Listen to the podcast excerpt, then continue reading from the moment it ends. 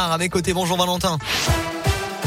Bonjour Alexis, bonjour à tous. À la une de l'actualité, à la veille de son instauration, les manifestations contre le pass vaccinal ont rassemblé près de trente-huit mille personnes selon les chiffres du ministère de l'Intérieur. Un chiffre d'ailleurs en recul par rapport à samedi dernier où il en avait dénombré cinquante-quatre mille. Ils étaient environ deux cents à Bourg-en-Bresse. On reste dans l'un, ce drame sur l'A quarante-deux à hauteur de Pérouge. Deux véhicules se sont violemment percutés hier peu après vingt et une heures alors qu'elles roulaient en direction de Lyon. Un bilan lourd, deux décès, un homme et une femme d'une trentaine d'années et un blessé grave, un homme de cinquante-quatre ans. En Haute-Loire, hier, un autre grave accident s'est produit dans la zone d'activité de Corsac à Brive-Charensac. Un octogénaire a été percuté à faible allure alors qu'il traversait sur un passage piéton à la sortie d'un rond-point. L'octogénaire a été transporté inconscient et en urgence absolue au centre hospitalier Émile Roux. Notre région précurseur dans la lutte contre l'endométriose. Le onze janvier dernier, Emmanuel Macron a fait de l'endométriose un enjeu de santé publique pour deux mille vingt-deux. Deux jours plus tard, cette maladie qui touche dix pour cent des femmes en France était reconnue comme une affection de longue durée par l'Assemblée nationale. Si cela doit permettre par exemple une prise en charge à cent pour cent de cette dernière par l'assurance maladie, dans la région, des médecins travaillent depuis plusieurs années pour mieux appréhender cette pathologie. En Auvergne-Rhône-Alpes, l'Agence régionale de santé a depuis octobre deux mille vingt reconnu l'association Andorra comme la première filière pour la prise en charge de l'endométriose sur tout le territoire.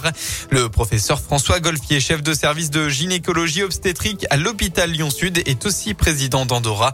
Il explique l'objectif de cette filière. Le réseau Andorra fonctionne sur le principe de réunions de concertation pluridisciplinaire dans lesquelles les dossiers de chaque patiente qui nous demande notre avis est discuté en collaboration entre des gynécologues, des radiologues, des médecins de la fertilité du secteur public et du secteur privé. Apporter des soins adaptés à chaque forme d'endométriose est vraiment l'objectif principal de façon à obtenir en permanence les meilleurs soins pour une patiente donnée.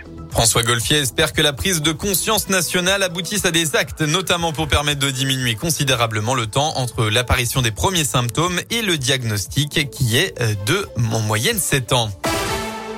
On passe au sport. En football, vingt-deuxième journée de Ligue un. Le Clermont Foot accueille Rennes à quinze heures. Les Clermontois n'ont toujours pas gagné en deux mille vingt-deux et vont tenter de s'éloigner le plus possible de la zone de relégation. En rugby, ça passe malgré la défaite. L'A S M Clermont a été battu de peu par l'Ulster hier trente-quatre à trente et un. Et malgré cet échec, le club s'est tout de même qualifié pour les huitièmes de finale de la Coupe de France grâce à la victoire de La Rochelle devant Glasgow. Voilà pour l'essentiel de l'actu. Un petit coup d'œil à la météo pour votre dimanche dans la région. Eh bien, le temps sera majoritairement clair, si ce n'est dans le Rhône ou dans l'Ain où une perturbation nuageuse dominera l'après-midi.